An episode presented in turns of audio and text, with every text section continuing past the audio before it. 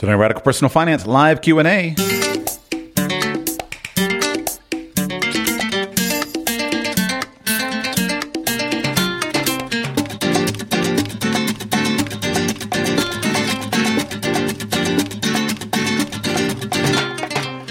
Welcome to Radical Personal Finance, a show dedicated to providing you with the knowledge, skills, insight, and encouragement you need to live a rich and meaningful life now while building a plan for financial freedom in 10 years or less. My name is Joshua Sheets. I am your host. Today is Friday, August 26, 2022, and today we do live Q&A. Open line Friday. Call in, talk about anything you like.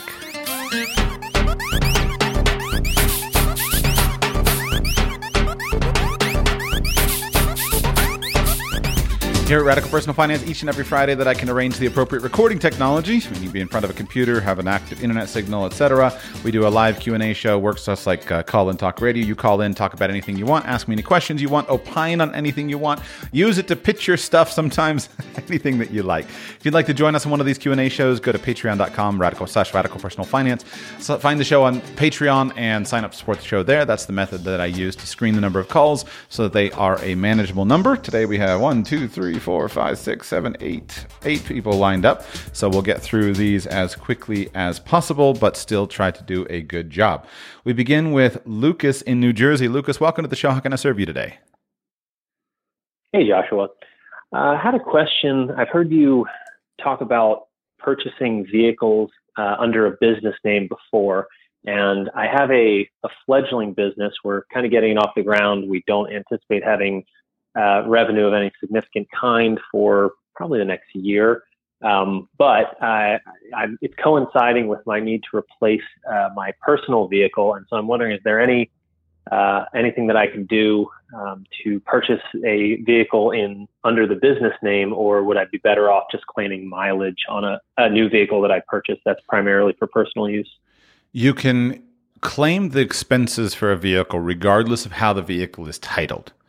So the reasons to purchase a vehicle in a business na- name have less to do with tax deductions and more to do with personal privacy. In some cases, it may also be part of your asset protection plan to purchase a vehicle in a business name. There are businesses for whom it is obvious that the business should be titled in the name of the business.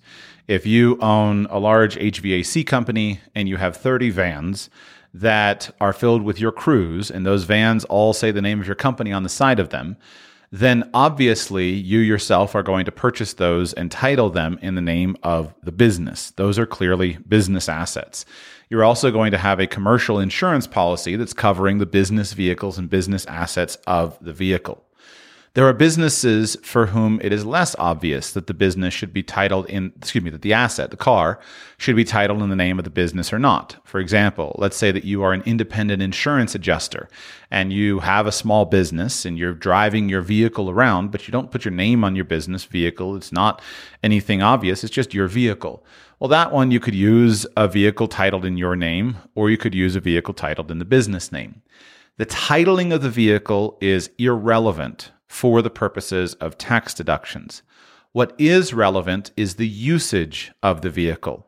So if you run Joe's H, or I guess in your case, Lucas's HVAC company, and you you use one of your company vans to take your family on a camping trip across the state, then technically those 300 miles that you put onto the fa- onto the business vehicle uh, should be accounted as personal mileage, and the expenses associated with those miles are are not supposed to be deducted. Now, obviously, virtually no one does that, but that's the law. That's what you're supposed to do. Is you're supposed to reimburse the business for any personal usage of the vehicle. And that should be the case for your employees' personal use and or for your personal use as the owner of the vehicle. On the on the flip side, if you are that independent insurance adjuster and you have just, you know, Lucas's Honda Accord and you this year spend $15,000 of vehicle expenses and you know that 14,000 of that is related to your business activities, you can deduct all of it against your business regardless of what the titling is. And to prove this to yourself, when you go to fill out your tax forms at the end of the year, so if you're just having a small business, you'll fill out a Schedule C as a sole proprietor There is just simply a a section on your form for what is the vehicle, specifically what car is it, what is the mileage, what's the mileage that's used for business purposes, personal purposes, and commuting purposes, or, and or what are the expenses that are associated with it. There is no question on it as to who owns the vehicle or what's the titling of the vehicle. It has to do with the expenses, and you can either use the actual expense method or the mileage method. So from a tax perspective, it doesn't matter. Now, it can sometimes matter from an insurance perspective. So this is where you get a whole bunch of funny, like middle, uh, funny little wrinkles that you have to care for. If you're using a vehicle as a business vehicle, but it's titled in your name, that may invalidate your insurance policy depending on the type of insurance you are you have. So I'm not aware of any insurance company that would cause problems if you're an independent insurance adjuster. But if you're running a livery service like Uber or, or, or some other kind of taxi service from your personal vehicle, that will invalidate some insurance policies. So you need to pay attention to your insurance.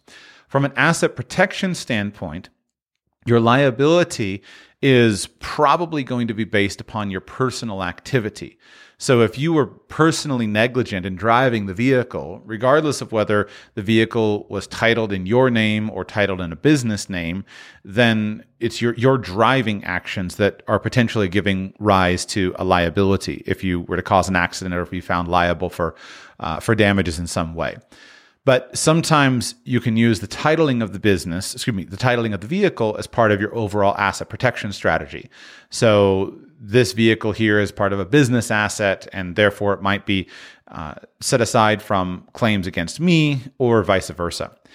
Then we come back to privacy. The reason that I have often encouraged people to title their businesses in, excuse me, title their vehicles in the name of a business has more to do with privacy than it does uh, with uh, anything else because when your vehicle is tied directly to your name, that potentially gives you a fairly significant uh, exposure if for some reason somebody were accessing your private information. Uh, I'll give you one example where I first started thinking about this, and I will read you a short story. Here's a story, and I'm reading from chapter 16 of J.J. Luna's excellent book called How to Be Invisible. This, this chapter is titled Hidden Ownership of Vehicles and Real Estate. Some years back, I swung my black Jaguar sedan down the ramp and into a 24 hour high security parking garage at Seattle's SeaTac Airport, snatched the ticket stub from the attendant, raced for the shuttle bus, and just barely caught my flight to Phoenix. Eight days later, I returned to SeaTac, caught the shuttle back to the garage, and joined the check in line. When I presented my ticket stub, the cashier hesitated. Sir, he said, please step to one side. The manager will be right out. The manager came out, introduced himself, and led me to his office. I had visions of a scratch in the paint or a ding in a fender. The same day you left, he said, your car disappeared. Disappeared? As in stolen? So much for the 24 hour security. He explained that the same evening I left, one of the attendants parked a car in the stall where my car had been. When he turned the number into the cashier, the computer showed the stall was already occupied. They quickly searched the entire building to see if it had been parked in another spot in error. When they failed to find it, they reported it stolen. The next morning, the police spotted it, badly damaged, sitting at home plate on a baseball diamond in a Seattle park. I have the King County Police Vehicle Impound Report before me. And in the narrative section, line 4, the officer writes, unable to contact owner. Here's why. The car was in the name of an LLC in state A. The address listed for this company was in faraway state B, and a reverse directory failed to show a telephone number at that address. Although for many years I had been registering my vehicles in the name of limited liability companies, this was the first time my security precautions had been put to the test. No damage would have been done, of course, had the police been able to contact me in this particular case. However, a short time later, my security precautions were to prove worthwhile. As soon as the insurance agent handed me a check for my Jaguar, it was too badly damaged to repair, I bought a year old dark green Lexus and headed east. A few days later, I arrived in Minneapolis and spent Saturday afternoon visiting used bookstores. It was just getting dark that evening when I pulled out of a parking lot onto West Lake Street in a hurry because I had to meet a friend from Madrid who was about to arrive at the airport. I failed to see an oncoming motorcycle and almost clipped a Harley being ridden by a 300 pound bearded bruiser. He screamed some obscenities, waved his fist, and made violent gestures to have me pull over. If you've ever if you've ever been on West Lake Street in South Minneapolis after dark, you know this is not a good neighborhood in which to pull over. It was too dark for the rider to see any so sorry gestures had I made them, so I fed more gas to the 290 horse engine under the hood. The overweight biker followed me right on to 35 West going south, with all the time in the world to memorize my license number. Although I do not scare easily, this time I was seriously alarmed enough to set a new Minnesota speed record between West 35th and the I 494 junction, where I cut the lights and peeled off at the exit. Whether he memorized the number or not, and whether he was carrying a gun or not, once I lost the biker, I was safe forever. The plates would lead him nowhere. But my heart was still thumping when I pulled into airport parking. A few Saturdays later, I was in Londonderry, New Hampshire, to meet Carl Prague, an old friend who used to live aboard the Raider, a 1912 wooden sailboat with Santa Cruz de Tenerife Canary Islands as a home base. A stiff wind was blowing when we stopped at the country market on Highway 102 to pick up some wine and snacks, and when we came out, a few abandoned shopping carts were starting to move. Just as we were putting the groceries in the car, a hard gust sent a cart racing past us and across the parking lot directly toward a parked Honda Civic with a man and a woman in it. There was no way to stop it, and we watched. Uh, there was no way to stop it, and we watched as it struck the driver's door with a resounding clang and bounced back. As we continued to watch, we could see that the woman was obviously screaming at the man to do something, and the something turned out to be a trip over to see me. Assuming he wanted some help, I lowered my window halfway as he came around my side and said hello. Your cart hit my car. Excuse me? We didn't have a cart. Yes, you did, and we saw it come from here. At least he didn't weigh more than 140, and my friend Carl is an ex wrestler, so this time I was just amused, not scared. I wrote down your license number, the man muttered, brandishing a scrap of paper, and you'll hear from my lawyer. Well, best of luck, buddy, and have a nice day.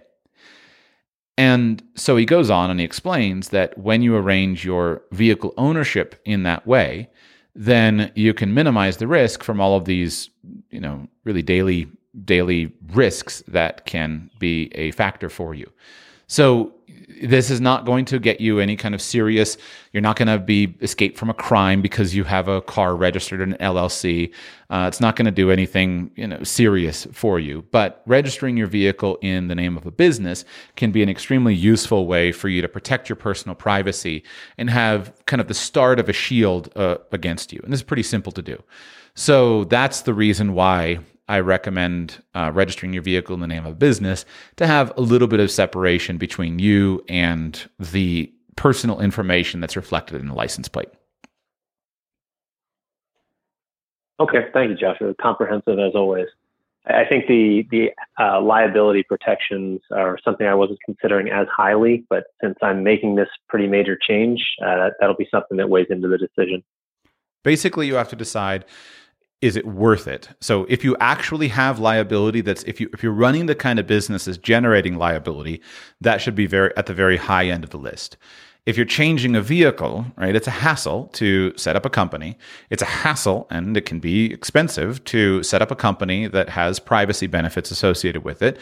You have to find a registered agent. You have to register in a state that that um, that will accept it. You have to work your way through dealing with the local Department of Motor Vehicles, uh, especially if it's an out of state company. That's often difficult and tricky. It's not illegal uh, to do that, but sometimes some states require registration in your home state, and then you lose all the benefits. So it's not easily done everywhere. Uh, and it's not it's not worth it if you got a you know if you got a five thousand dollar car you're going and getting it's not worth it it's not worth it. On the other hand, if you're buying a brand new you know, $150,000 motorhome, then you might as well go ahead and, and uh, register it and go ahead and take the time and the hassle of getting it registered and insuring it properly, et cetera. So uh, you have to judge your, your, your case uh, accordingly. But the big important data is you don't need to have the vehicle registered in a business name in order for you to take all of your business tax deductions. Okay, thank you very much. My pleasure. We go on now to Derek in the great state of Maine. Derek, welcome to the show. How can I serve you today? Hey, Joshua. Um, Good afternoon. So uh, I have two questions. One is a simple yes or no, no explanations required, and another one's a scenario I'd like your input on. Which would you like me to do first? Let's go with yes or no.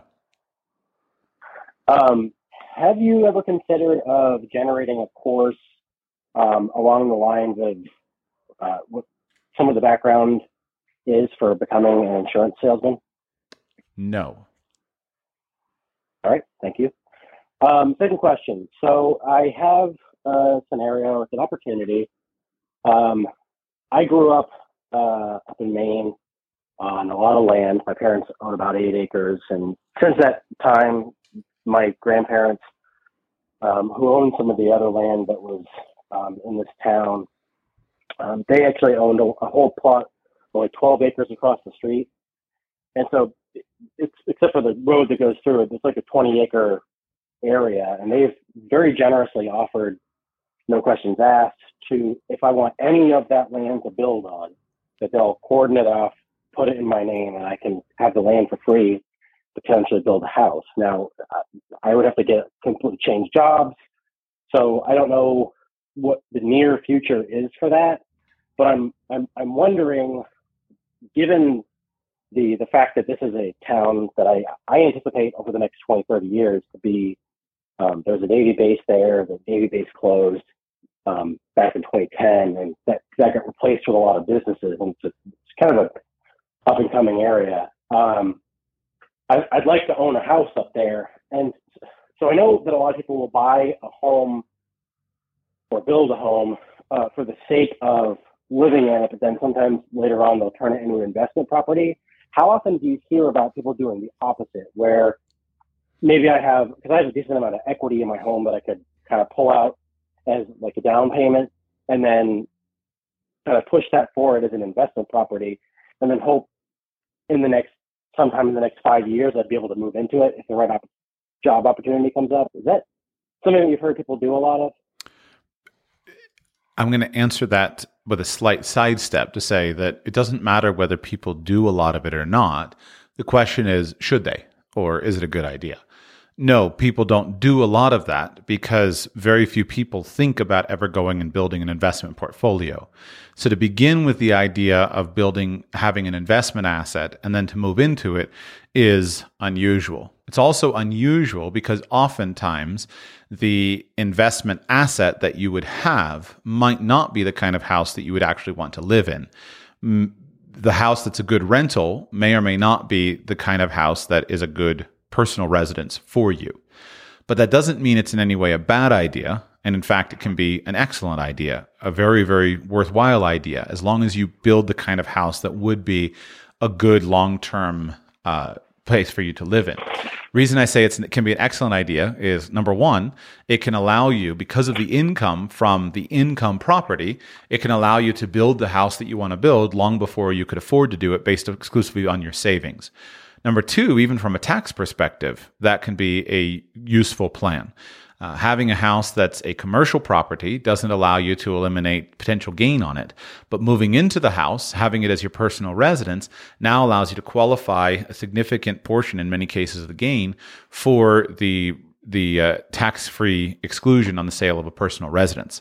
So if you want to have a house up there, it sounds like a great thing to do. And having a house that you rent out for a time and then later move into is perfectly reasonable as far as a strategy. Awesome. That answers the question. I appreciate it. My pleasure. Anything else? No, sir. Thank you. When you get a great offer of, a, of land, family land, where you know it and you think it may be good, uh, it's definitely worth pursuing because that same feeling you have about a town or an area, you know it, right? You know it, your family knows it, and investing in the long term growth of that area is, I think, a, a smart and good decision.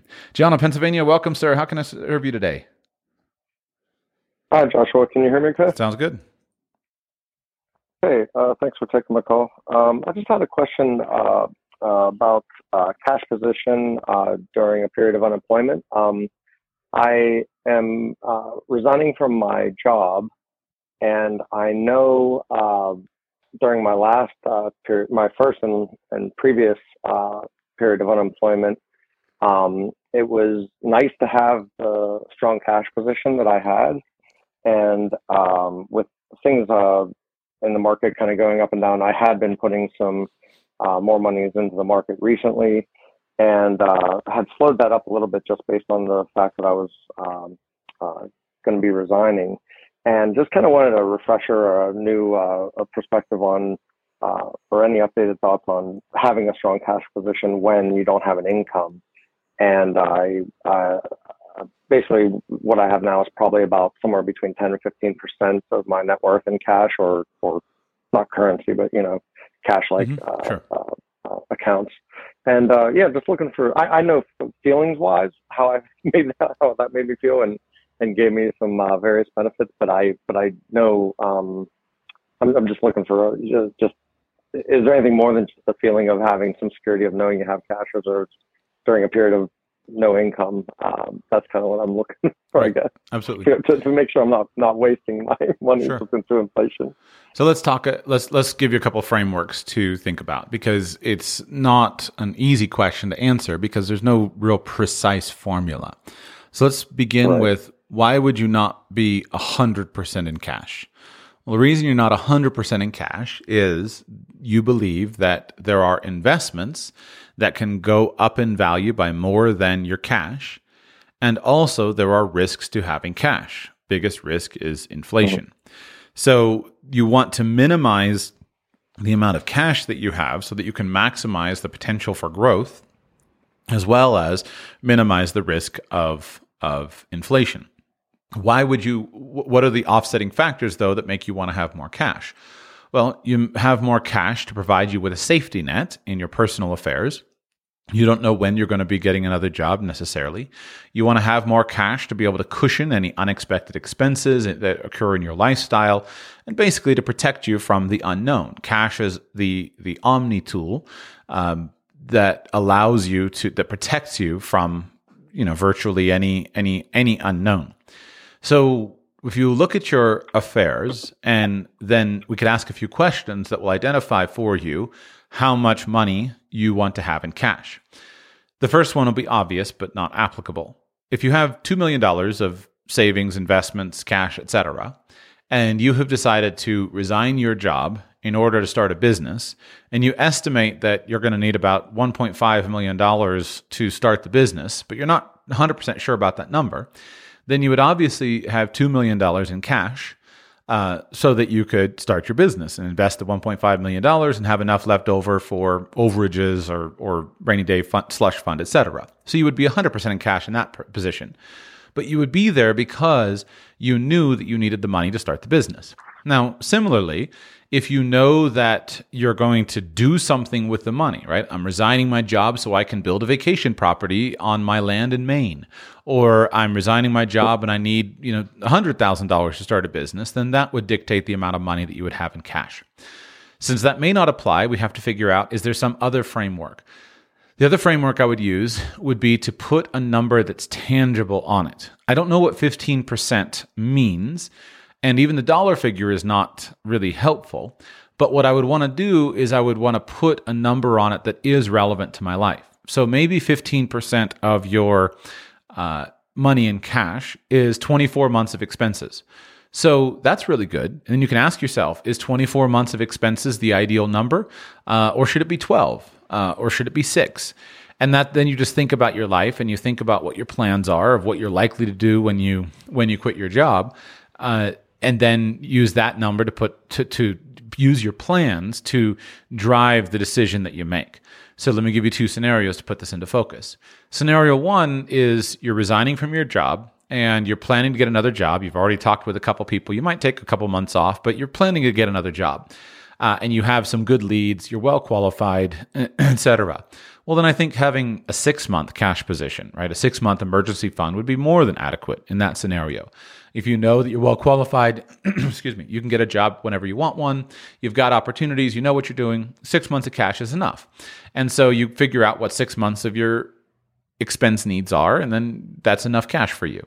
On the other hand, uh, let's say that you're quitting your job and you're going to take an, a, year off, like you did last time. I'm going to take a year off. I'm going to travel around, uh, etc. And I actually kind of, you know, I'm kind of picky these days about what kind of job I take. I work in kind of a specialized field, so it could take me a whole another year to find another job. So now two months, sorry, two years worth of cash starts to feel like the right number. So I don't. There's no, no. There's no answer that someone could give you of how much cash is appropriate. Five percent, fifteen percent, etc.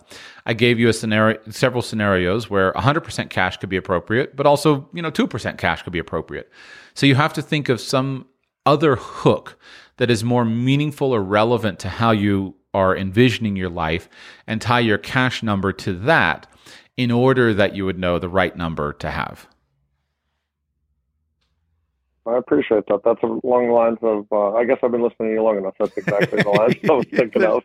I can't. I can't imagine, John, at this point, that I could say something that would surprise you.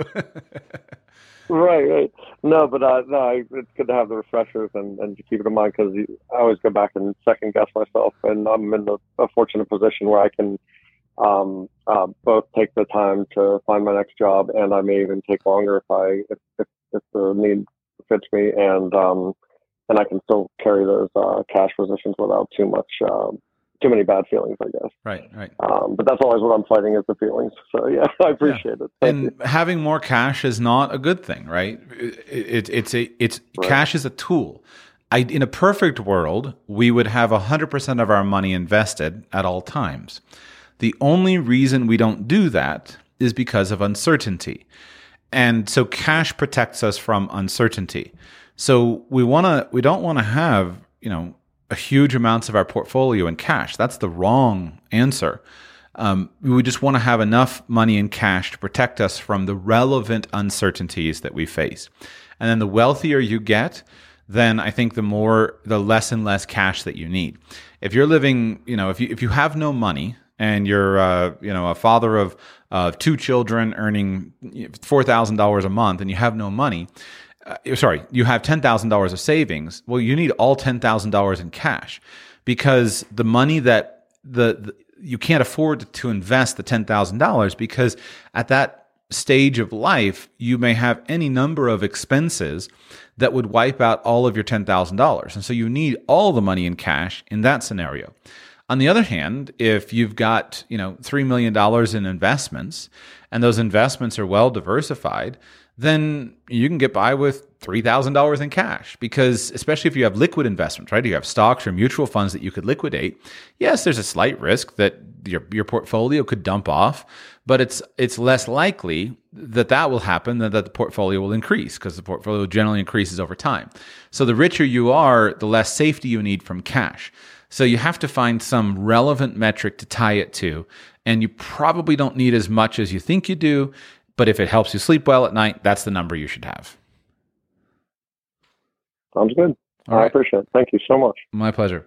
All right, we move on. Oh, he just hung up. So we'll go to the great state of Michigan. Welcome to the show. How can I serve you today? Hi, Joshua. Can you hear me? Sounds good. What's your name? Hi, I'm Frank. Frank, welcome. Um, so, thanks. Uh, yeah, I've been on a, a couple other times. Uh, but um, so I'm 25 years old and single, and I actually just accepted a tech job where I'll be making over 200,000 a year. Wonderful. And I was just wondering, yeah, um, and I was just wondering if you have any advice for me, and specifically if you have any tips on reducing my taxable income, uh, especially for next year, because I'd like to be able to qualify for the new EV tax credit if I can. So, to answer that, first, congratulations on a wonderful job. Will this represent a significant increase in pay for you? Yes, I've basically quadrupled my pay. How did you do it? Um, that's a good question. I mean, I, have kind of just, um, yeah, just been hungry kind of to like keep moving forward and keep looking for like something better like every step of the way. So like the past four positions I've had, I have been at them for like a maximum of six months. And then like each time I you know, increased my pay. That's awesome. Um, so you aggressively job it- hunted and you searched for employers who would be willing to pay you more. Yes. Did you increase your qualifications as well? Um, barely. I mean, like, so I, I guess yes, I, I finally graduated with like a bachelor's degree in cybersecurity, and then got a like IT certification. But I, at least with this job, I honestly don't really know how much it really mattered. I, I mean, the main thing was just having like a security clearance. Awesome.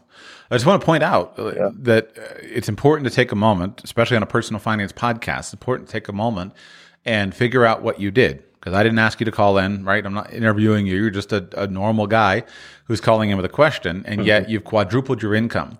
And you went from a median wage to a top, probably at least a top quartile wage. I don't have those those bands memorized, but to a very high wage. And by doing that at the age of 25 years old, you have now completely differentiated or completely transformed the rest of your life. Uh, while it's possible that you might get out to your new job and discover that you actually don't like it and you want to go and get a, a job that pays you less, that's unusual. So now that you've gone from, again, $50,000 a year of income to $200,000 a year of income, most likely, if you're like other people, most likely you will earn that extra $150,000 a year uh, every single year for the rest of your life and more. Because just because you did this several times doesn't mean that now you're going to get the $200,000 job and be stuck there. You can go and you can pursue a $400,000 job will be your next rung, rung on the ladder. So your aggressive job changes, your aggressive marketing, you're looking for opportunities, you're qualifying yourself, getting the necessary credentials has already made an impact in your lifetime earnings of probably at least $10 million, right? You're, you're, you're already in the position where maybe 10 is a little high, but you, you're, you're likely to be earning millions and millions of dollars more over the course of your lifetime. If we just do a- $150,000 a year over an expected lifespan of 40 years, that's $6 million of additional earnings, not accounting for inflation. If you just started with your $200,000 base at 25 and you increase that just at cost of living adjustments, let alone continuing your aggressive career path, it's almost certainly in excess of that $10 million number. So, uh, kudos to you and congratulations. Keep up the great work. I want to make that very clear before I answer your question. Yeah, thank you so much. Okay. Um, I mean, a, a large part of it is honestly from like listening to you, though. Good. I can definitely say that. Good. Well, I hope that there's another 10 guys in the audience that will follow your lead and uh, and take those steps. So let's go back to your question. Uh, the question is uh, Are there things that I can do to lower my tax bill? And especially, is there something I could do that would allow me to continue to qualify for the electric vehicle credit, which is based upon my not exceeding a certain income threshold? Is that the question? Yes. Okay. As an employee of a company, there are only a few things that you can do to lower your tax bill. Fortunately, you're going to have a great salary. Unfortunately, people who earn salaries pay the highest level of taxes in the United States. What can you do to lower your tax bill as an employed salary earner? The first thing is you can maximize your retirement account contributions. So you want to immediately mm-hmm. start contributing the maximum amount possible to your retirement accounts because that will defer your tax bill from now to later. And depending on the specific retirement plan that the company offers you, you may be able to get in excess of $50,000 per year into that account and lower your your annual income by thirty to fifty thousand dollars per year, depending on whether they allow you, depending on the contributions that they allow for you. So that will be your first step. The second step is to go through all of the other programs and plans that your company offers and maximize those as well. So if your company offers you access to a health savings account with a high deductible health plan, then contributing to that will lower your tax bill. Uh, other fringe benefits. Perhaps they have some kind of uh, transportation credit or other things that, or health insurance, etc. Taking advantage of all those fringe benefit programs will lower your tax bill. That's the first thing that you can do and the most impactful thing. What else can you do? Well, you won't do anything for the purposes of tax deductions. And as a single man, you are single, it sounds like, right? Yes. Okay, so as a single man with no children, you won't have any tax credits for your children. You won't have any uh, other deductions for childcare or things like that. And so you're pretty much limited to investment activity, uh, investment losses uh, to lower your tax bill, or you're limited to losses in a business to lower your tax bill probably you shouldn't pursue any of that stuff. You're probably just going to pay the taxes that you have after taking all of your retirement account deductions. You're probably just going to pay the tax bill. But if at some point in time you notice that you have an expensive hobby that could be converted into a business, or if you notice that there's some plan that uh, you could take some kind of loss on a business that's just a paper loss, but in reality will pay off in the long term, then that can be worth considering as well. But most likely, your tax bill is just going to be what it is. And whether or not you qualify for the electric vehicle credit will depend upon what is used to calculate that and whether your retirement account contributions will get your adjusted gross income low enough for you to qualify for that credit. Gotcha. Yeah, that makes sense. Yeah, so in, for my situation with the retirement um, contributions, I'm definitely going to max out like the pre-tax um, 401k, and then my company has the option to do like a automatic like backdoor Roth. So I'm just going to like max that out too. Mm-hmm. So it'll be like over 60 grand of of Perfect. retirement savings, and it's not even going to hurt. you No, no, um, absolutely. What about um like charitable donations though? Like I was thinking of I mean definitely like increasing those and maybe even like front loading next year what I would donate the following year. Does that make sense? Yeah. To like get more of a deduction Sure. next year. Sure. So with charitable donations, if you are if you want to direct your charitable donations to a tax deductible entity, then that's a great way of potentially lowering your tax bill. In order to get that lower tax bill, you'll need to itemize your deductions. And now that the standard deduction is so high, most people uh, don't. Uh, most people just take the standard deduction because it is so high compared to the itemized deductions. But if you front load them, and certainly a valid strategy that people do is okay, this year I'm gonna, you know, I'm gonna, I'm gonna donate uh, 15% of my income to charity. Well, 15% on a $200,000 income will be $30,000 per year. So if you want to get your maximum tax deduction, then you say this year I'm to donate $60,000 to charity and take a $60,000 itemized deduction. Next year, I'm going to donate $0 to charity, take my standard deduction.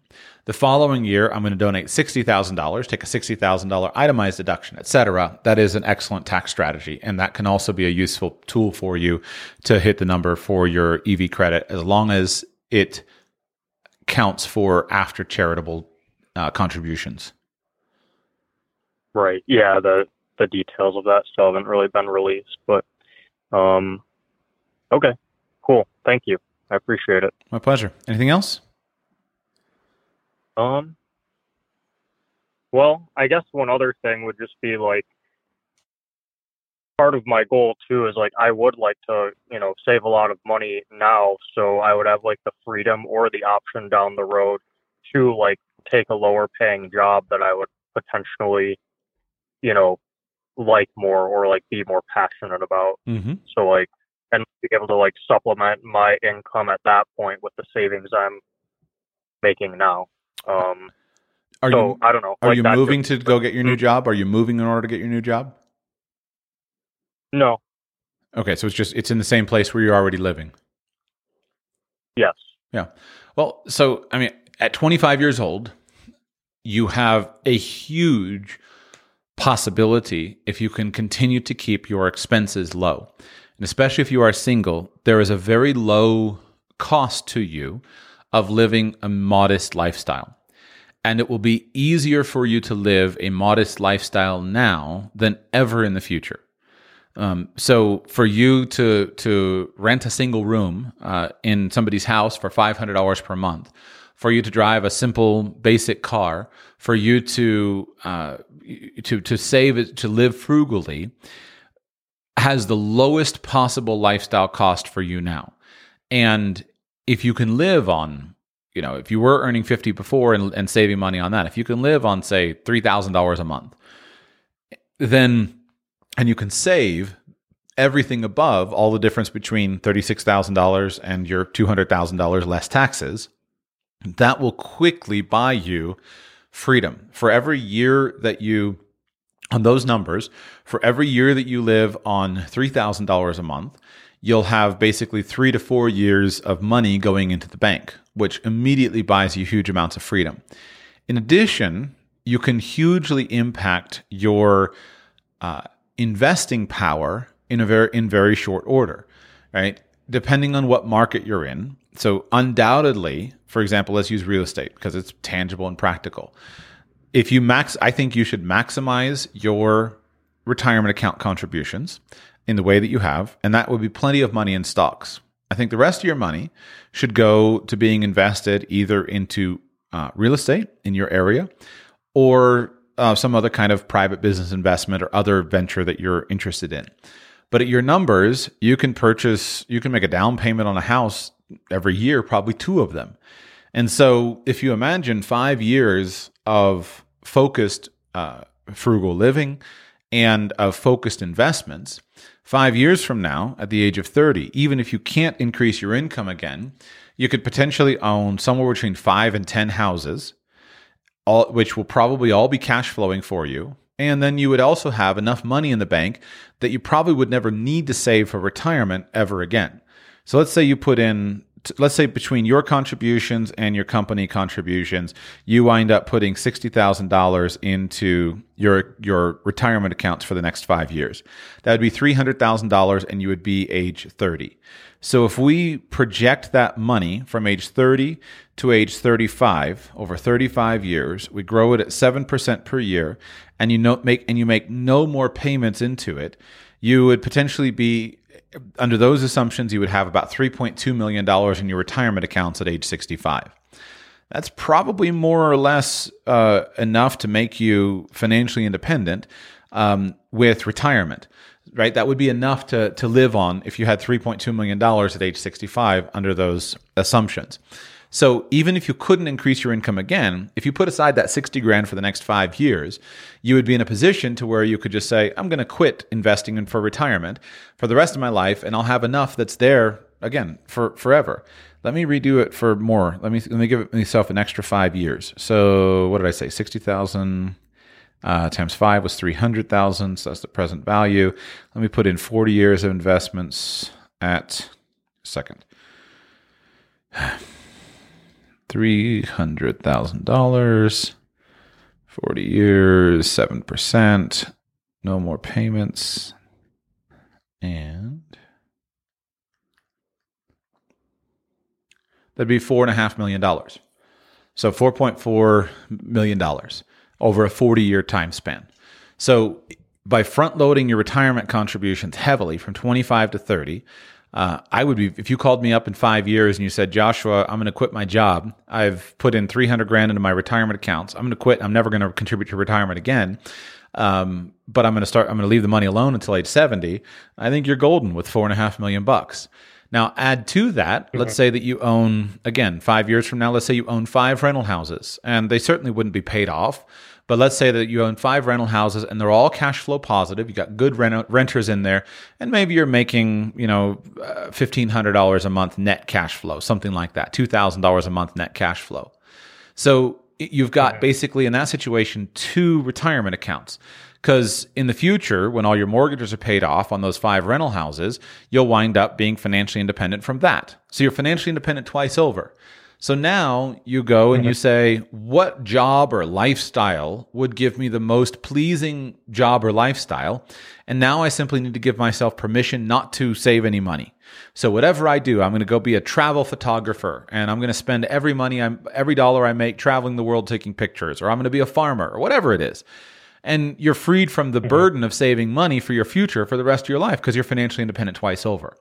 So, five years invested at this stage of your life can buy you freedom for the rest of your life, genuinely. Yeah, that's pretty powerful. Awesome. Well, yeah, thank you for that. Yeah, walking me th- walking me through that and that illustration there. It gives me a lot to think about for sure. Good. Thank Good. you. Well, congratulations on your success. Be in touch. Call me in a few weeks and along the way, and let me know how things are going because it's a it's a dream scenario you are in, and I think you can continue. We go to the great state of Kansas. Uh, welcome to the show. How can I serve you today? Come on, Kansas. That's you. Going once. Kansas, can you hear me? All right, we'll come back. Go to Ohio. Welcome to the show. How can I serve you today? Hi, Joshua. Thanks for taking my call. Um, so my question is around a second a second home, really. So back in December, you had kind of two back-to-back episodes on the value of a vacation home and then kind of a second home. Uh, and your thought process really resonated with my wife and I. The points you made, I thought were just awesome. We've been kind of talking about it ever since. Uh, we've been kind of debating whether we want to move. For we currently live in the city. Been debating moving out. We recently decided that we're we're not going to leave the city. Um, so that's kind of renewed our interest in buying some sort of property, uh, cabin with some with a little bit of land, kind of further out, um, outside of the city. Um, so uh, we're we're interested in that. I'm exploring kind of running the numbers, looking at using it as a short-term rental, uh, which uh, just to earn some income from the property while we're not using it, and which would be you know more much more often than we are using it. Um, and I guess my question is, how do you think about? I, I'm not a real estate. I'm not a real estate person. I don't see myself owning real estate outside of my primary residence and then, you know, a possible uh, vacation home. Uh, but what what do you what do you think about when considering a short term rental in this case? I guess how how willing would you be in terms of the finances to lean on that expected revenue to be able to cover the costs of the property? And then you know how do you I guess how do you think about uh, maybe excess room in the budget that you might want to have uh, to cover you know unexpected expenses or you know a, a fund set aside to cover unexpected expenses that might arise on account of the property. Um, I guess any any wisdom you can provide around that would be would be awesome. Sure. Give me a quick overview, very general. How, household income is what? Sure. Uh, total high. It's variable um, depending on how the business performs, but let's let's say for this year around 130. Okay. And you own a home. Do you have a mortgage on your current home? We do. The home's worth about 250, and we owe about 120. Okay. And if you got a cabin, what price range are you uh, considering pursuing? Um, it's it's hard to say. Really, it depends on how much land we want to attach, and I, I haven't really, I haven't thought that through enough uh, to say one or the other. But certain certainly no less than 400. Put it that way. Okay. So for you to spend four hundred thousand dollars on a vacation cabin would be significantly more than your your your personal residence, and so that would need to make sense for you. Uh, most of the time, And- go ahead. And if, yeah, if I could add quickly too, we're we're also uh, we're also probably going to be upgrading our primary residence here in the next in the next year or two. Okay. So you'll have to think about what makes more sense for you to do the cabin first or the primary residence, but you're generally going to want to get the most bang for your buck, which means I want to live in the nicest house that is appropriate for me. And especially when you recognize that both properties can genuinely be reflected as part of your real estate portfolio. And by the way, this is something I've I've changed.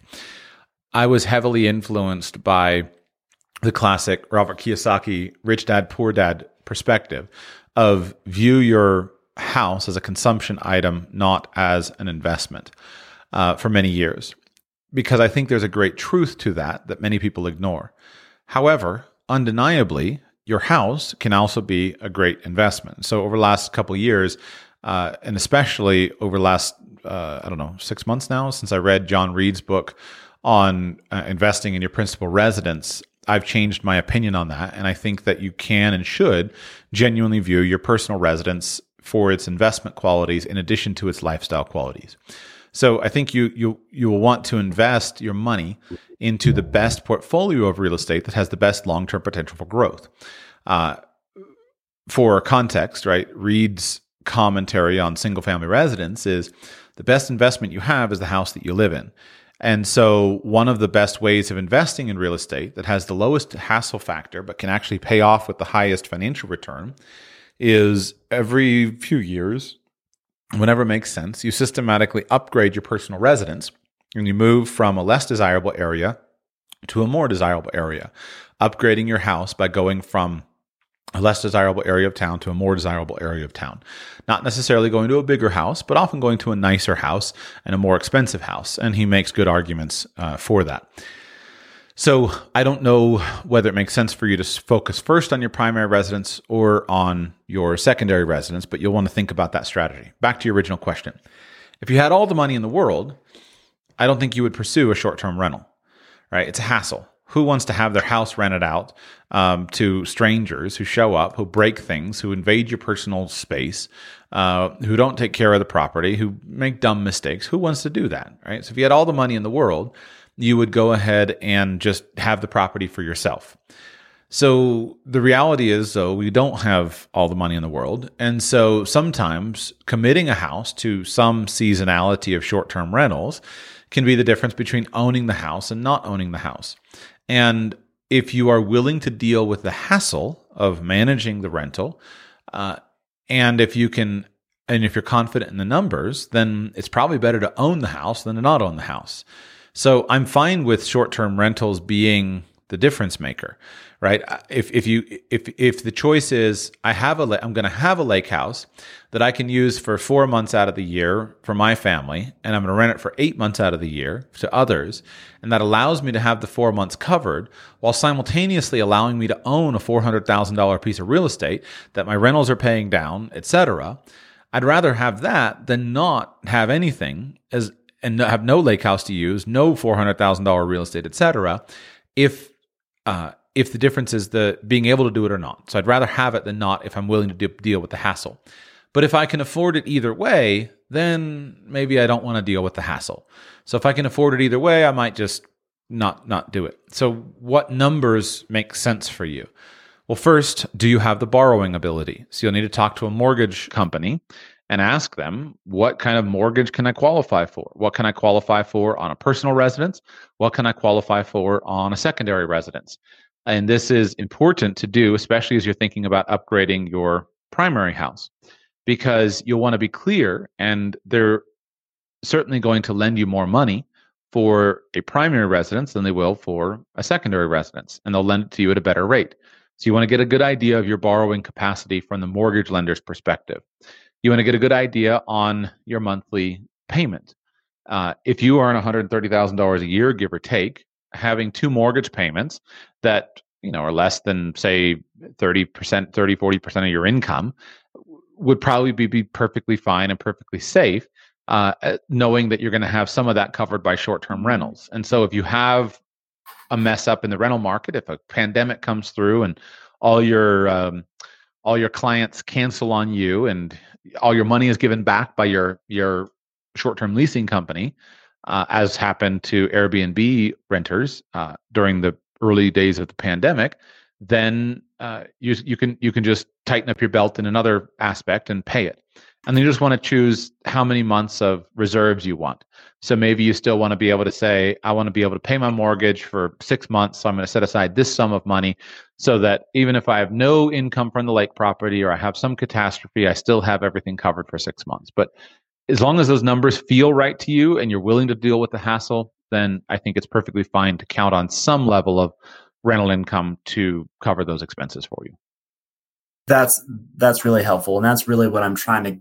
I, I don't feel comfortable with the numbers as they're modeling now, which doesn't mean they they won't look better a few years from now. But I I couldn't get comfortable with where they are now, and and you know hearing hearing you talk about um, you know the still still kind of using the 30% threshold against both mortgages and that that gives me kind of a good a good uh, a good reference point uh, or or a number to stay under for the two because I was I was really trying to understand you know how much can I lean on that on that um, uh, on the revenue from the home to to to make the payment. But um, it, it sounds like your recommendation is you know still keep those two payments under that thirty percent threshold.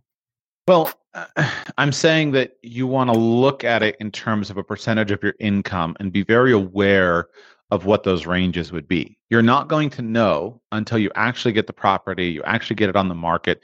You're not going to know what your occupancy is. You're not going to know your the rates that the property can bear, et cetera, until you start to get that market feedback. So you're going to want to have some guesses, but you just simply want to avoid having a scenario in which you're sunk by the property. So I don't think it needs to be a strict rule that it has to be less than 25% of your income or 30% of your income we just all know that it would be a little uncomfortable for you to have, say, 65% of your income committed in mortgages. That doesn't leave you a lot of wiggle room in your finances if you have that much committed to mortgage payments. So if you could get it lower, obviously that's going to be more comfortable. And then what I would do is is probably say what would what would a low occupancy estimate look like? Uh, maybe I would maybe the low end is that we'll have uh, you know, no question we'll have at least $10,000 of revenue from this property. Okay. Maybe a median probable scenario looks like, yeah, no question, we'll probably we'll have $25,000 of revenue from the property. And then a high end would say, well, maybe we could have as much as 35 or 40. And so then put those into your annual budget and get a clear sense on a percentage basis of what it feels like uh, and what those numbers would be. Uh, so I'm not saying it has to be below 30%. No, as a strict rule uh, I think that it's fine to rely upon rental income to offset the expenses. But you need to understand in a percentage basis what the scenario would be like if you had no renters. And you want to make sure that you're willing to accept the worst case scenario, whatever that looks like. Got it. That that makes a lot of sense. Uh, thank you for taking the call. Good. My pleasure. All right, we go to Tyler in New York. Tyler, welcome to the show. How can I serve you today? Hey there, Josh. Can you hear me well? Sounds good.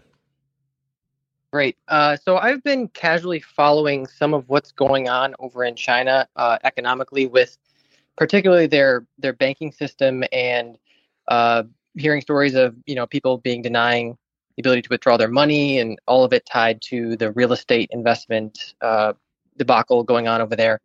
Um, so obviously, there's a whole more to that issue, but the presenting issue is really my, where my question is.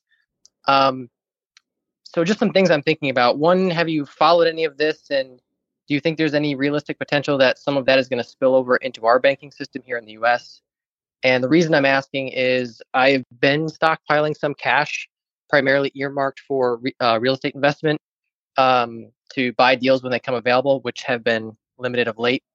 And I'm just kind of wondering, you know, do you have any recommendations? Should I be concerned about relying on the FDIC insurance if something like that were to happen, um, and precautions I could take. Obviously, withdrawing cash kind of nullifies the use of that for real estate because it has to be seasoned, and I'm not really comfortable holding uh, a, a, large amount. I do have right up to about the FDIC limits in the one uh, account that I'm using. Um, and I know that you know previously in the beginning of COVID, uh, listening to you, you were uh, just mentioning capital controls and doing that kind of stuff. So I'm wondering if you've had your ear to the ground and had any recommendations kind of on this front. Yeah. What an interesting question, and I love the conversation. Uh, so, first, I'm not the world's expert on it. I'll give you my opinions um, because that's what you're paying me for. But uh, I, I, will defer on this subject very much to the subject matter experts. But I'll give you my opinions and my thoughts. So, have I been following it? Yes, uh, not not exceedingly closely, um, but I have been following it, and it is a huge mess. There is no question that it is a huge mess. And I think it's a very illustrative mess because there are many questions that we need to learn from from the affair. So I I am pretty comfortable right now saying that China is facing massive problems and while I shy away from uh, extremist language, such as it's unrecoverable or something like that, the problems they're facing are so significant that I don't expect to see a huge, uh, huge positive change at the moment. What that means on the ground, I don't know, but let's go through some of the problems so that we understand. So, first, uh, China has had a huge economic growth Uh, obviously over the last couple of decades, a huge economic miracle. So the question is why? Was it true economic growth or was it some form of a bubble in some way? Well, basically, as I understand it, China took advantage of just incredible financing that was available for it, and they massively built out everything and, and papered over huge inefficiencies and huge errors with giant amounts of cash and and and and using a kind of the funny credit system that exists in Asia. Uh, and a lot of it is really phony. Uh, that's why you have such weird misallocations of capital where you have in China, where you have these huge ghost cities with huge skyscrapers completely empty. And you, you look at it from a Western perspective and you watch a video of them blowing buildings up and toppling them down. And you watch the guys go through the ghost cities and you think, how on earth this, does, this, does this exist? It's just so uncommon for us. I, I, I genuinely don't even understand it, but it's, it's a giant misallocation of capital. Uh, so, but China was the fastest industrializing country in the history of the world, and a lot of it was poor. A lot of that capital was poorly allocated. I think you also have fundamentally an absolute rot at the core of the country and at the core of the financial system. And that rot is centralized planning. Uh, and so there are some things that a centralized government can do better than anyone else. I've been fascinated recently in digging deeply into the Chinese high speed rail expansion. Over the last decade, it's one of the most incredible stories in the world of taking a country and massively linking it with incredible high speed rail.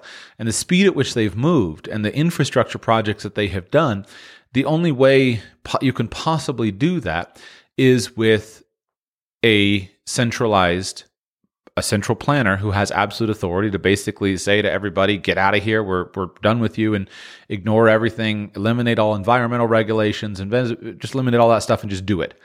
And so the amount of, of growth of China has been really incredible. But you also have the lunacy of the centralized planning system that although China is in no way a pure communist system, in no way is it a purely centrally planned economy, you just have at its rot that philosophy and that that ideology is is uh, uh is terrible with, with regard to long term business. China is also facing an absolute demographic collapse, and the more that comes out about it, the worse it is. Uh, it's vastly underappreciated how bad the Chinese demographics are. Um, but ever since they implemented their one child policy decades ago, they sealed their fate to demographic collapse. Because a one child policy, while the reason they did it makes sense if you are evil and think that it's your right to control people's lives like that. The reason they did it say we have to control this birth rate, and so we're going to limit we're going to limit um, childbearing if you just think about what we know about demography in terms of the pure numbers, a one child policy guarantees a 50% reduction in population over time. So, just for context, remember that we usually use a number of 2.1% is what you need as a replacement rate. So, you need, in order to be a main population maintenance rate. So, in order to maintain a population, every single woman in the population needs to have 2.1 children throughout the course of her lifetime in order for a population to be stable. So if we look around and you think about the women that you know, the at all levels, right? Young women, middle-aged women, old women, etc., and ask yourself, how many of the women that I know personally have had more than two children? You can see why we have such bad demographics in much of the world. Um, for every single woman who has one child, you would need some other woman to have three children. For every woman that has zero children, you would need some other woman to have four children in order to have population stability. Well, when you mandate a one child policy, you guarantee that your population is going to be cut by 50% in the fullness of time. Now, central planners obviously think, oh, well, we can change this when we think we need to. But they kept that policy in place for decades. Along the way, they also experienced broad scale uh, industrialization and a broad scale move to the cities. And so, while prior to the one child policy, it was normal for women to have more children, right? The, the, basically, the global average. Now you move into a very industrial, uh, city based lifestyle, and you remove the imperative to have children, and children become a uh, an annoying an annoying feature, right, to many people who don't want to have children.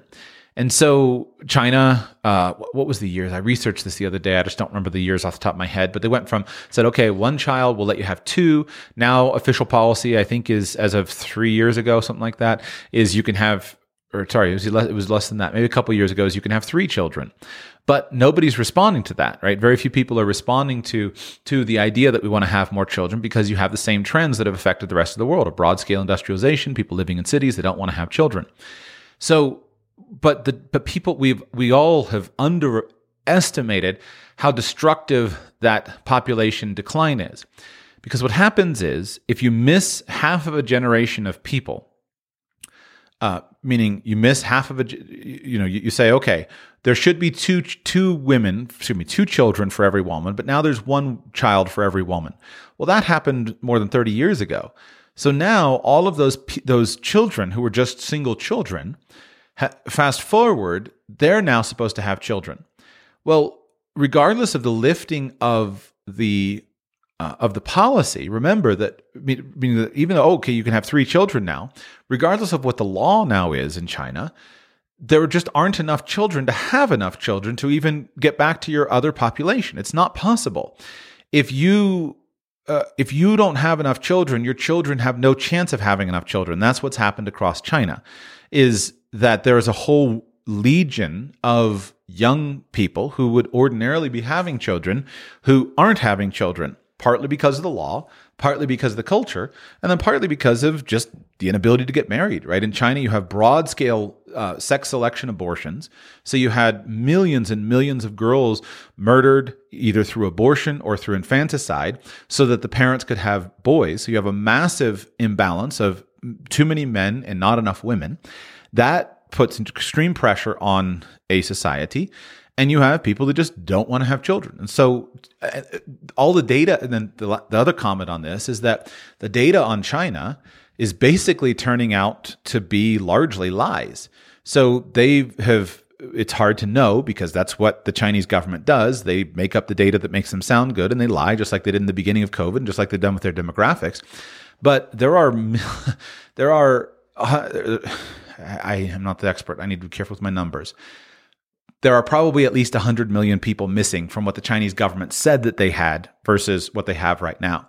And so, good population estimates are that China's population is going to be uh, halved by 2070, possibly sooner.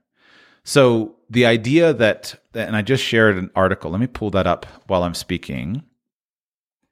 I just shared an article last night from uh, on my Twitter page from a Bloomberg article. let me quote some data from it. This is why it's fresh on my uh, on my mind because if you have the actual data, it makes it make a lot more sense. Here we go.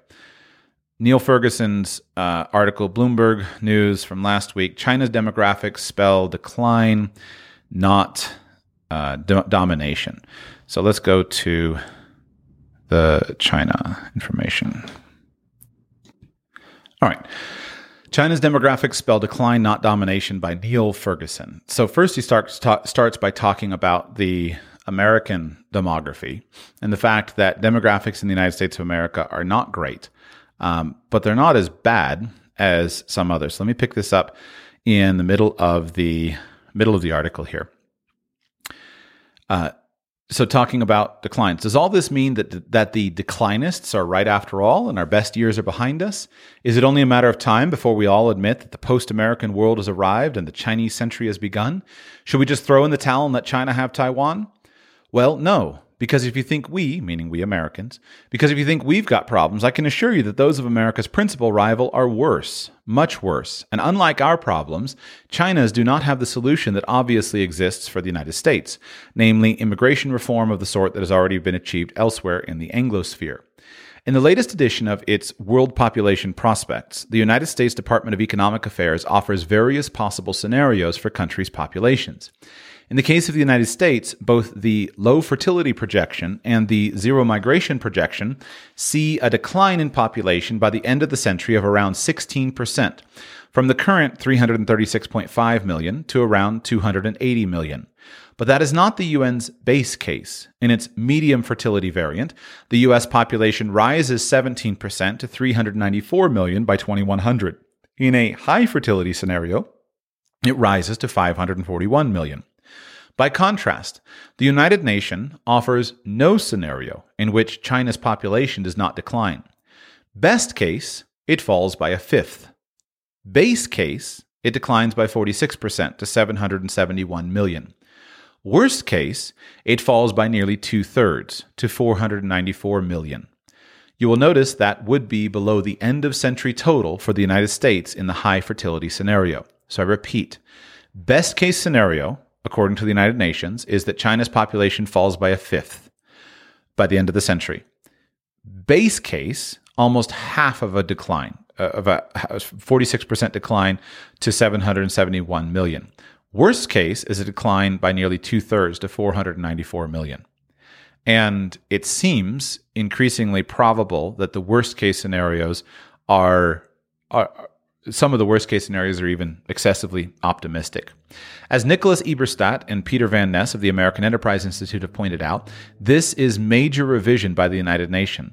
United Nations. 20 years ago, the population prospects projected China's population to rise from 1.28 billion in 2001 to 1.43 billion this year, and then to keep rising to a peak of 1.45 billion in 2031. The 2031 peak was still there in the 2019 world population prospects. Now, according to the United Nations' latest medium projection, the peak will be in just two years' time, and the 2050 population will be 100 million less than previously forecast. The explanation is certainly not COVID or any other source of increased mortality. The main reason for the change can be found in the most recent birth data published by China's National Bureau of Statistics, which point to a swan dive in births since 2016, as Eberstadt and Van Ness put it. The paradox is that 2016 was the year the one child policy, introduced by Deng Xiaoping in 1979, was replaced by a two child policy. The timing is indeed curious, not to say counterintuitive. So, what is going on? The Chinese government has stopped denying it has a demographic problem. Last month, Yang Wen, uh, the head of population for China's National Health Commission, admitted that his country's population would start to shrink before 2025, according to a report in the state run Global Times. This is an inevitable result of a long period of low fertility rate, Huang Wenzheng of the Center for China and Globalizations was, was quoted as saying. It can be predicted that China's birth rate will continue to shrink for more than a century. But even this admission understates the problem, according to Yi Fuxian of the University of Wisconsin at Madison, who has argued for years that we should not trust China's official birth, birth statistics. His book, Big Country with an Empty Nest, which was banned in China when it was published in 2007, predicted that the Chinese population would begin to shrink in 2017, not in the early 2030s. In 2019, Yi argued, on the basis of vaccination and other data, that China's population had already begun to decline in 2018, one year later than his estimate. Now he has been vindicated. Earlier this summer, the Shanghai Police Department accidentally leaked the records of over 1 billion Chinese citizens. An anonymous hacker released a sample of about 750,000 of the stolen records. Yi's analysis of this sample leads him to conclude, quote, that post 1990 births continue to decline faster than I had predicted, and in fact did not peak in 2004 or 2011. That means China's real population is not 1.41 billion, the official figure, and could be even smaller than my own estimate of 1.28 billion. Like many governments around the world, the Chinese government is trying to counter its baby bust. In May last year, the central government announced that all couples would be allowed to have up to three children and launched a nationwide drive to boost the number of affordable nursery care slots. According to the People's Daily, New measures at the local level include tax deductions for expenses on children under age 3, fertility subsidies, extended maternity leave, and favorable housing policies for couples with more than one child. But such incentives are no more likely to be successful in China than they have been elsewhere in East Asia, where similar plunges in fertility happened earlier, for example, Taiwan and South Korea. The root causes, as in the United States, include the increasing educational and employment opportunities for women compared with the perceived costs of raising children. But in China, the baby bust has other drivers. First, marriage itself is out of fashion. According to a 2021 survey by the Communist Youth League, 44% of urban young women aged 18 to 26 say they don't plan to marry, compared with 25% of urban young men. Asked for their reasons, 61% of respondents said it was, quote, difficult to find the right person, while 46% said that, quote, the financial cost of marriage was too high, and 34% said they didn't have, quote, the time and energy to get married. Nearly a third said simply that they, quote, did not believe in marriage. Such sentiments are understandable. Unlike in the United States, where divorce has been in decline, in China it has surged in the past 20 years. All this helps explain the popularity of the Weibo hashtag, why aren't you getting married? Pressuring their children to get hitched, a phenomenon known as Qiuhun, is what middle aged Chinese parents do. Yet China has a further difficulty the chronic imbalance in the population between men and women, a direct consequence of the selective abortion of female fetuses that the one child policy made possible. In 2018, there were 5.9 million more boys than girls aged 0 to 4, and 112 men aged 15 to 29 for every 100 women in that age group. That imbalance is only going to widen in the next 10 years. In short, America has a fertility problem, but China's is already, since 1991, worse. America has an aging problem, but China's will soon, from 2034, be worse. And it goes on and describes uh, more. It's an excellent article linked on my Twitter at Twitter at Josh, twitter.com slash Joshua Sheats. Um, but basically, if you understand the underlying demographics of the country, that the population has peaked and they have destroyed their ability to have more children because of these 30 years of one child policy, that basically demographically China is finished and that writing is is crystal clear. So now you have a a society that has industrialized rapidly, that doesn't have enough young people, doesn't have a culture of young people, uh, doesn't have uh, the really even the possibility of replacing itself at this point, let alone growing again. You're going to have a huge graying population. China is now the fastest grow, fastest aging population in the world, and now bring that back to housing. Now you understand why you have uh, you know giant cities that are empty. Uh, why you have uh, the the the why you have some of the housing problems, which then brings it back to the financial issues that are associated with the housing of the bust of of investments of people uh, just everything that we've seen over the past few months.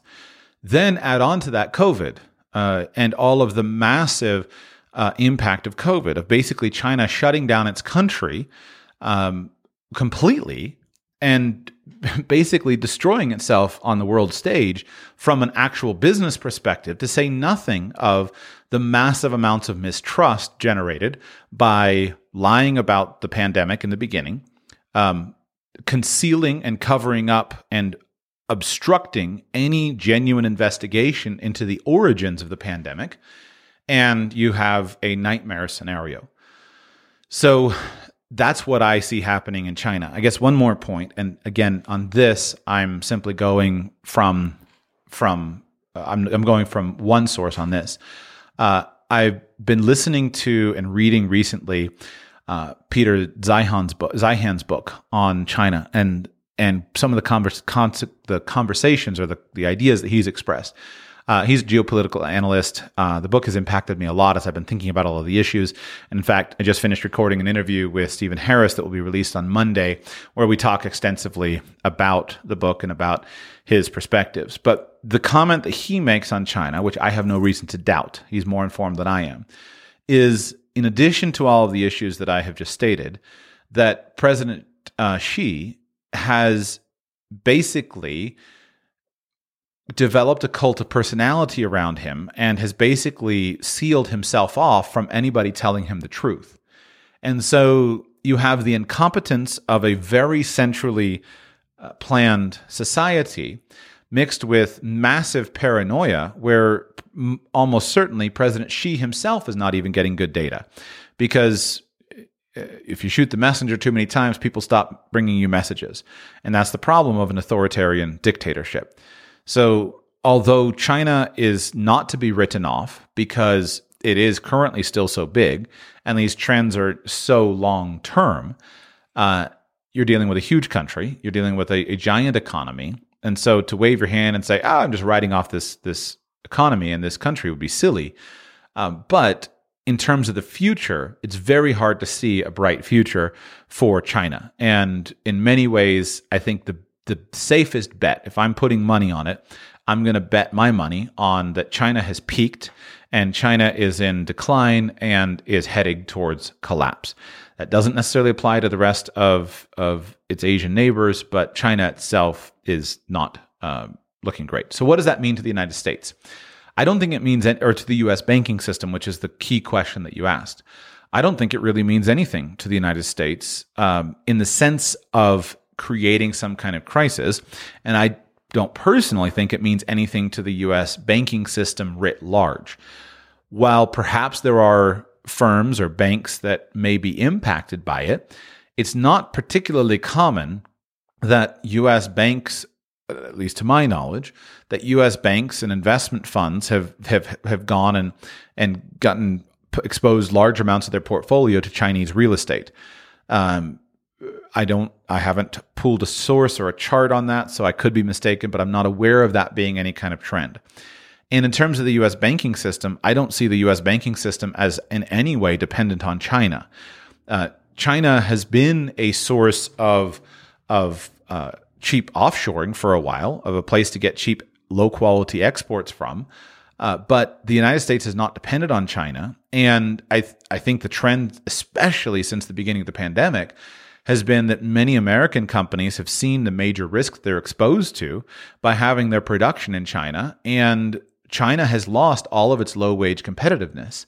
It's my understanding at the moment that China, for many years, uh, had a low wage competitiveness. And then they extended that competitiveness by shipping millions and hundreds of millions of people from rural areas into cities to use them as workers, in some case as slave workers. Uh, but that is now gone. And uh, there's not, I, I've heard analysts say recently that there's nothing that can be made cheaper in China um, at this point in time, in many ways, than even could be made in the United States.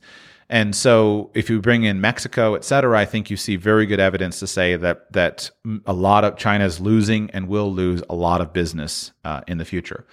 So, I mean, we're dealing with huge trends that I don't uh, that I don't, uh, how can anyone actually encompass and fully understand it? Uh, we're talking about many industries, billions of people, etc. So take my comments for what they're worth, but I'm not concerned about this as a risk, and I'm not in any way concerned about FDIC insurance on American bank accounts myself, based upon the evidence that I have seen. So there's my rather extended and uh, um, uh, complicated answer for you, Tyler. Thank you. So, in terms of if maybe just thinking through good practices, if if I was to want to have some semblance of maybe my own security policy on, you know, not relying on FDIC or something like that, are there any other strategies that you would employ on a small scale now? Um, maybe just until yeah. we're kind of in the clear on this. Absolutely. So I think, but the strategies don't sound any different because of any particular event. These are the strategies that I believe are smart strategies. Number one, you always want to have an appropriate amount of physical currency in your possession that's not in the banking system. An appropriate amount would be an amount that's relevant to your life, to your lifestyle, and to your living circumstances. So I would say a college student uh, who's has a shared dorm should have you know five hundred dollars stuck in a deodorant container in a travel bag in the trunk of his car. Uh, a multimillionaire who lives in a safe house uh, in a safe neighborhood with a gate on it and has a nice, you know, in-floor safe in his in his uh, living room should have hundred thousand dollars of physical currency stored in the safe in case he ever needs access to physical currency. So you fill in the details of your situation, but everybody should be able to get their hands on a little bit of physical currency for opportunities or for emergencies, for bank holidays, for power outages, uh, for any number of things that can happen. Number two, the way that you solve capital for capital controls is by moving your money across the, nas- the international border before the capital controls go in place. So I think that uh, depending again on the details of your financial planning and your where you are, everybody should have at least one bank account that's not physically located or that's not with a with a bank that is located in the country in which you live so that you have some money that's in another country. And this is easy to do. Uh, and by and whether you put a lot of money there because that makes financial sense for you, or you put a little money there, that's to be decided on. But you should just simply put money into a foreign bank account. And there are many high quality banking jurisdictions that will allow you to bank in US dollars in those banking uh, jurisdictions, as well as another currency other than US dollars. And so that is how you avoid capital controls is by having the money pre-positioned across the international border. In addition to that, you want to have some physical assets that are not exposed to the banking system. Physical assets can include your house. It can include valuable personal property. You might have an expensive watch. You might have an expensive gun. You might have a, a bag of gold coins. And where it makes sense, you want to position that phys- those physical assets in a foreign country as well. So obviously, your expensive watch that you wear, okay, you're probably just going to wear that on your wrist. But if you've got a bag of co- gold coins, then you would keep some gold coins at home for emergencies, opportunities, need, etc. But if you have a collection that is beyond that, then you would put those into a bank vault in another country. That way, when the capital controls go into place and you can't get out, um, excuse me, that's why then, then the capital controls go in place and you can't get your money out across those capital controls. At least if you can get your body out, you already have some money positioned in a foreign country. This can include a vacation home, right? A, a, nice place in in you know in, in Italy that you like to go to in the summertime. That's a perfectly reasonable way to have some of that money abroad as well. Uh, and then, depending on your country, as you're watching the situation, if you see people actually talking about capital controls, then now you might start to take more aggressive action. You say, I did have, you know, $400,000 here in my home bank account that I was planning to save for a house uh, but you know what? I'm really worried, so I'm going to go ahead and wire 300,000 of this to my foreign bank account. And as long as you've got the account already established, then that should be fairly easy to do and fairly easy to move quickly if you see hints of capital controls going into force. And then from there, you need to be very careful about uh, what is uh, uh what is actually happening in terms of uh, of uh, the country that you are exposed to. So if you like, let's talk about China versus uh, the United States. China, I'm very concerned about capital control, the Chinese government instituting capital controls, because they already have capital controls that are uh, in place now. And I think it's Chinese citizens are limited to what is it thirty five thousand dollars, something like that, that can be uh, taken taken uh, across uh, taken out of the country. And so uh, Chinese citizens have been very, very diligently um, uh, stocking their money away, right? If you go to a, Canada is the perfect example. You go to a city like Vancouver, and the entire city's fundamental uh, economics have been completely upset and disrupted by Chinese citizens using their money made in China and investing it into Vancouver real estate. Uh, and they're doing it to escape the capital controls in China. Uh, so, so you have here an authoritarian government that already has capital controls that doesn't allow immigration. Uh, for example, during COVID, the Chinese government stopped issuing passports and they refused to allow Chinese citizens to leave the country unless they could pass a, a test to say, yes, this is genuinely what we consider to be a uh, a, uh, a, a reasonable answer.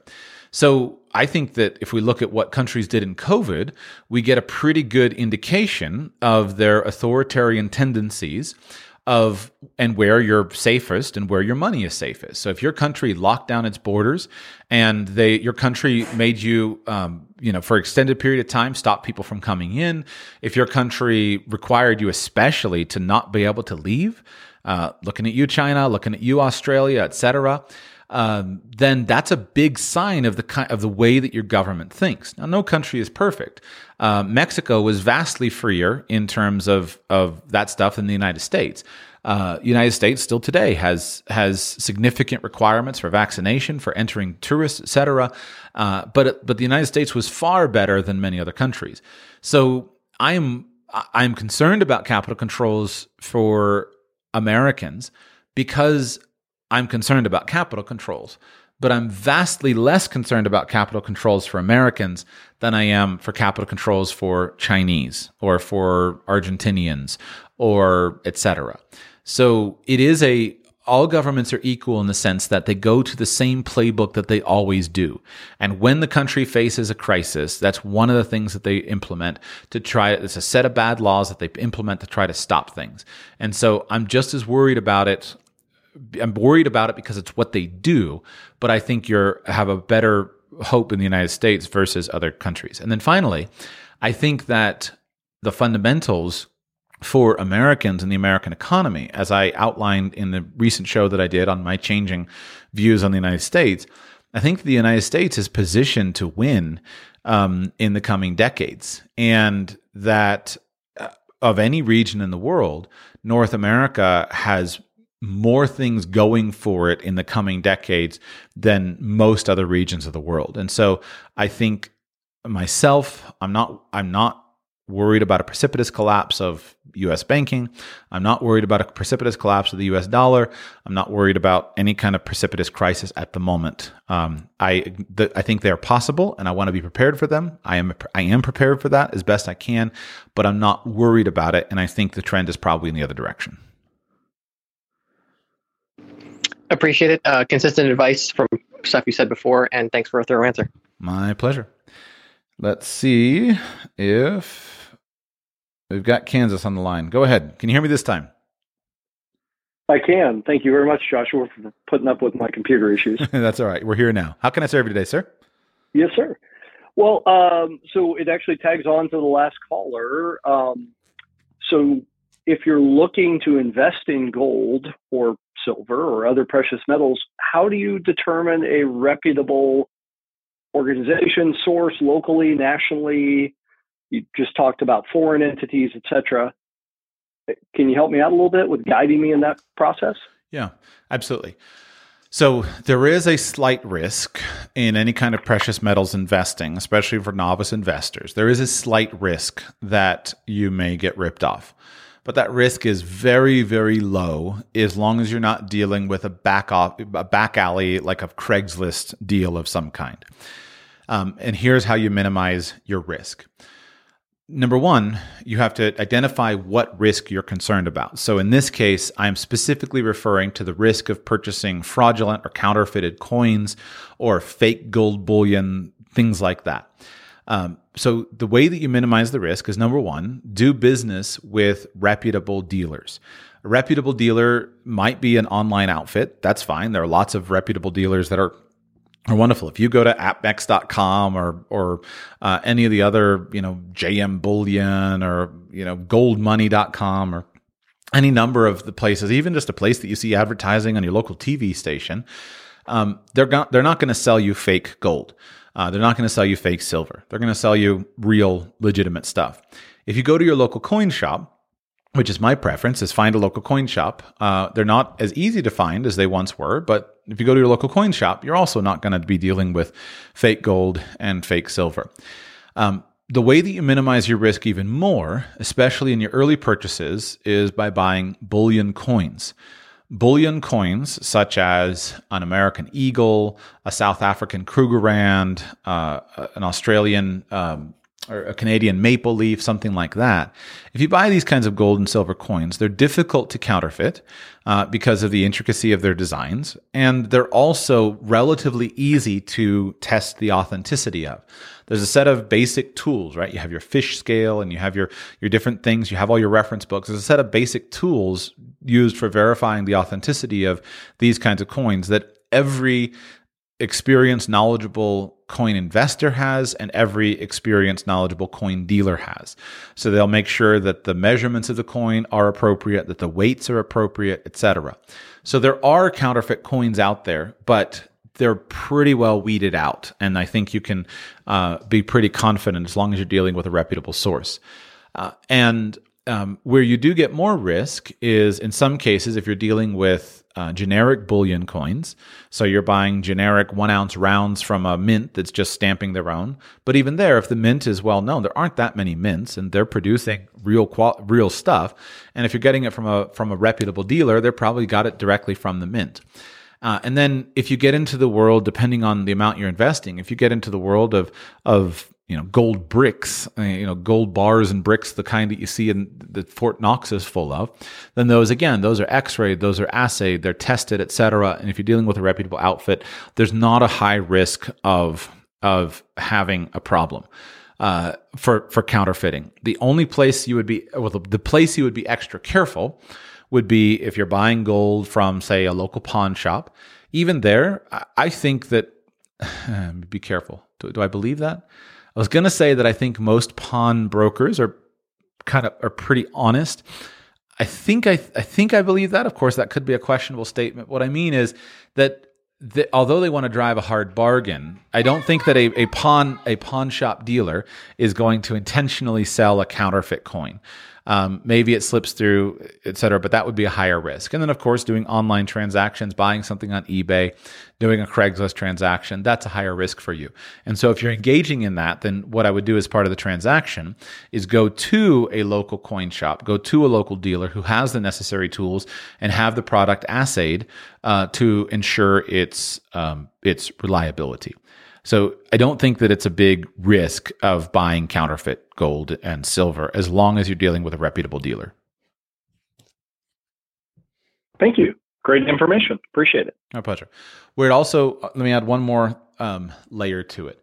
So my recommendations on gold and silver is that, and, and these these numbers are not hard and fast; they're, they're directionally right. I think your first ten thousand dollars or so um, should be bullion coins buy your country of residence. So if you're American, buy American Eagles. If you're Canadian, buy Maple Leafs. If you're in another country, if you can't find uh, bullion coins from your country, then buy one of the big international standards, right? Buy Krugerrands. Um, so your first your first ten thousand dollars or so should be bullion coins from your country of residence, and you should buy those locally. After that, then I think it makes sense to start thinking about does storage in another country make sense for me? And while I haven't verified every, uh, you know, every everybody on the internet, I'm not aware of there being any widespread widespread fraud for bullion dealers who sell foreign storage. And so there are many good companies that you can find with various web searches, various advertising, etc.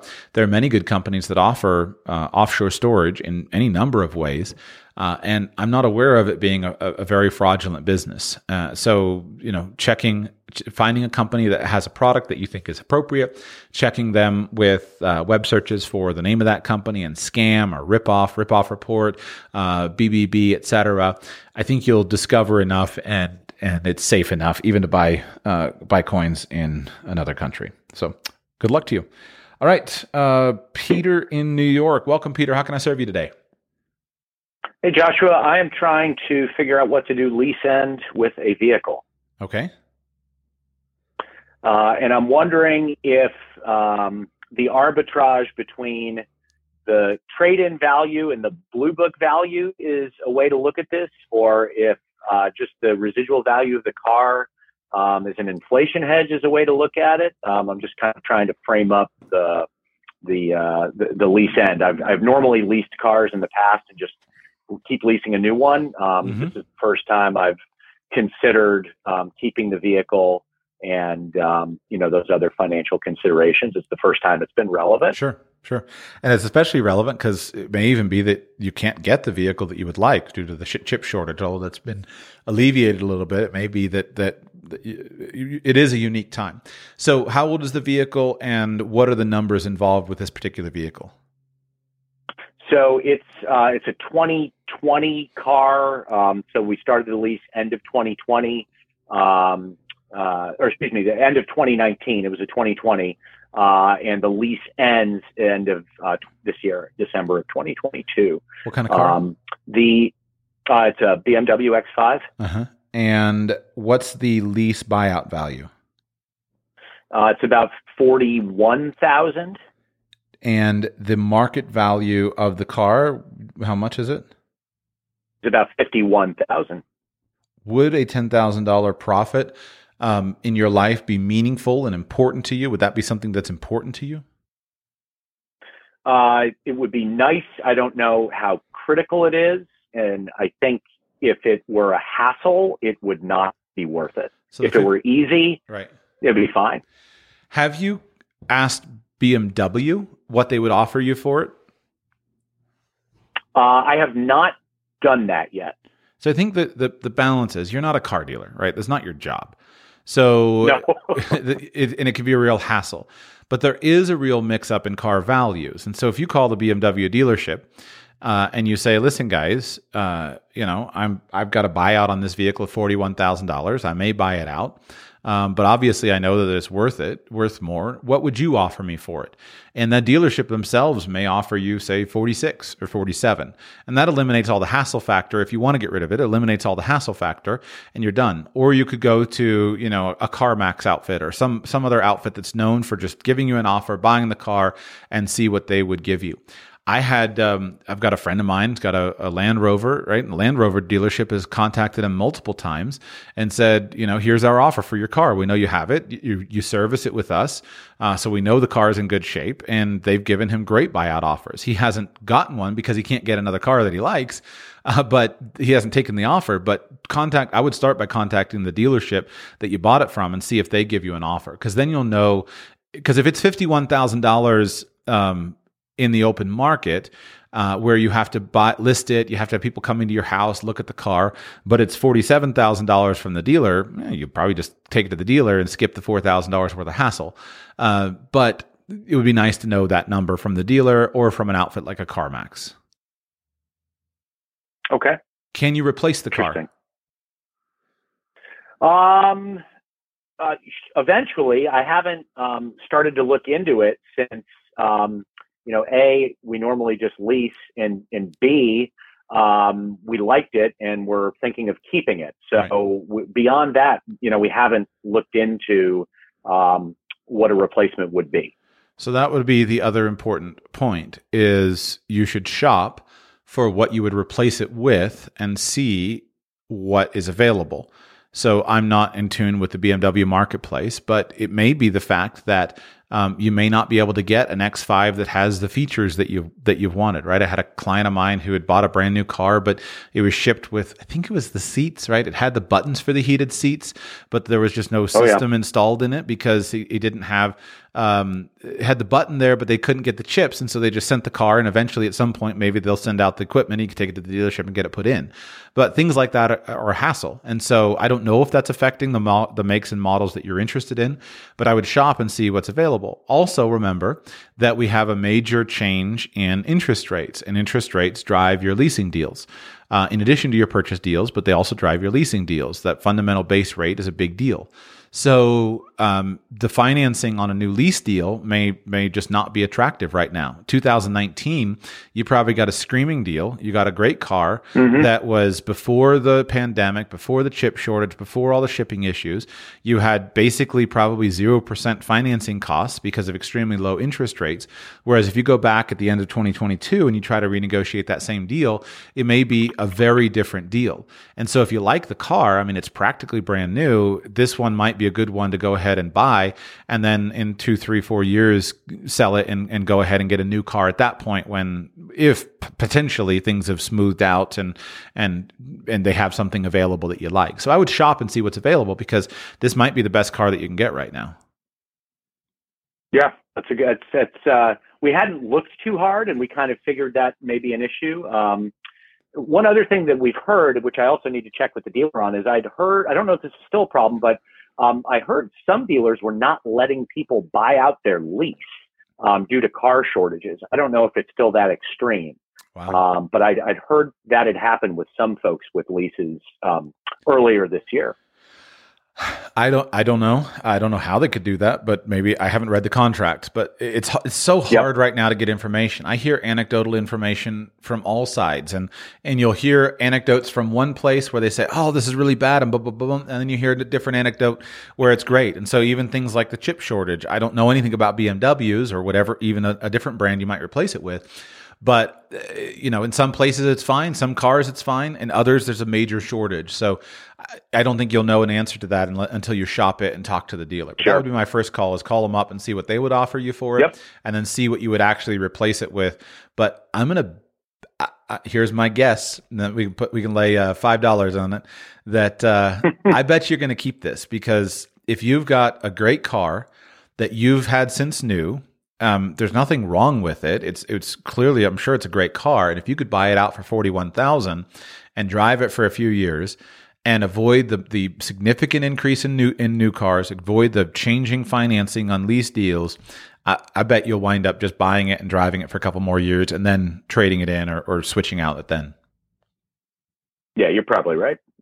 well, good luck. Let me know what you decide. I'd be interested to find out. Yeah, we'll do. Do you have 30 seconds for one quick um, yeah, go ahead. comment? I don't know. I don't know if you guys talked about the. I listened to your show about loan forgiveness yesterday. I don't know if anybody called in earlier to discuss it. Um, I I just had a, a comment. Um, I um, had uh, graduate school loans that I was paying off, and my payoff date was way in the future at a low interest rate. Blah blah blah. I was grandfathered into the Public Service Loan Forgiveness Program that was extended mm-hmm. by an act of Congress mm-hmm. that's up in October, um, and actually got the balance of my loans forgiven um, just recently. Great. Um, I yeah, it was great. Um, I I had never planned for that in any of my planning. I was just you know paying it back um, to the terms of the loan. Um, the only thing I, w- I would advise everyone out there is in their planning. I think it's important uh, to to not bank on any of these programs. I right. think whatever you know, if it if it comes along, if you're going for public service loan forgiveness, that's great. Um, I think it's important to not bank on it because who knows what's going to happen. This was a surprise. I'd never planned on it. It helped my financial planning a lot. Um, however, it came out of nowhere, and it wouldn't have mattered if it didn't happen to me. Right. Um, so I think that's important for people who are who are out there with with everything that's happening. I mean, who knows what's going to happen in the future? Um, however, it shouldn't impact uh, your planning, if you ask me. Is someone who's just inadvertently gotten his loans forgiven and never yeah. planned on it. Yeah, I agree. I think that we basically face the same same problem. The same uncertainty exists with so many government programs. Uh, everything from a student loan forgiveness program to Social Security, and I think there's definitely. You know, there basically you can't plan until it gets close enough to where you're making a decision. I find when I was doing financial planning with with people of all ages, I found that basically nobody in their 20s and 30s counts on having any social security income. And they know that there's probably something, but I didn't ever do retirement planning for anyone in their 20s and 30s that wanted to plan on social security that was different, right? If you're if you're a 60, then of course I'm going to plan on Social Security because it's close enough that at least for now we can have a good estimate of it. And so I think basically the idea is because there's so much certainty in government promises, because there's so much political instability, plan as though you're not going to need the programs or not going to use them. And then when when the decision is close enough, then go ahead and say, "Hey, this is great," right? If you've got loans at if you've got graduate school loans at 2.72%, well, no, don't pay them off, right? String them along as long as you can, and then, oh, look, I get it, I got they got them paid off by the the public service program, great, uh, but. Uh, don't plan on that in the in the in the initial. It's too far away to know for certain what will happen. Yep, couldn't agree more. Awesome. Thanks for calling in, Peter. Have a lovely day. And with that, I have finished all the callers, and I had a minor technical uh, issue in the middle of the call, so I don't even have closing music. Thank you so much for listening to today's Friday Q and A show. What a great uh, range of topics! I enjoyed that one. I hope you did too. If you would like to join me next Friday on a live Q and A show, go to Patreon.com/slash Radical Personal Finance. Sign up to support the show there on Patreon, and that will gain you access to next Friday's call in. Patreon.com/slash Radical Personal Finance, and I'll be back with you very soon.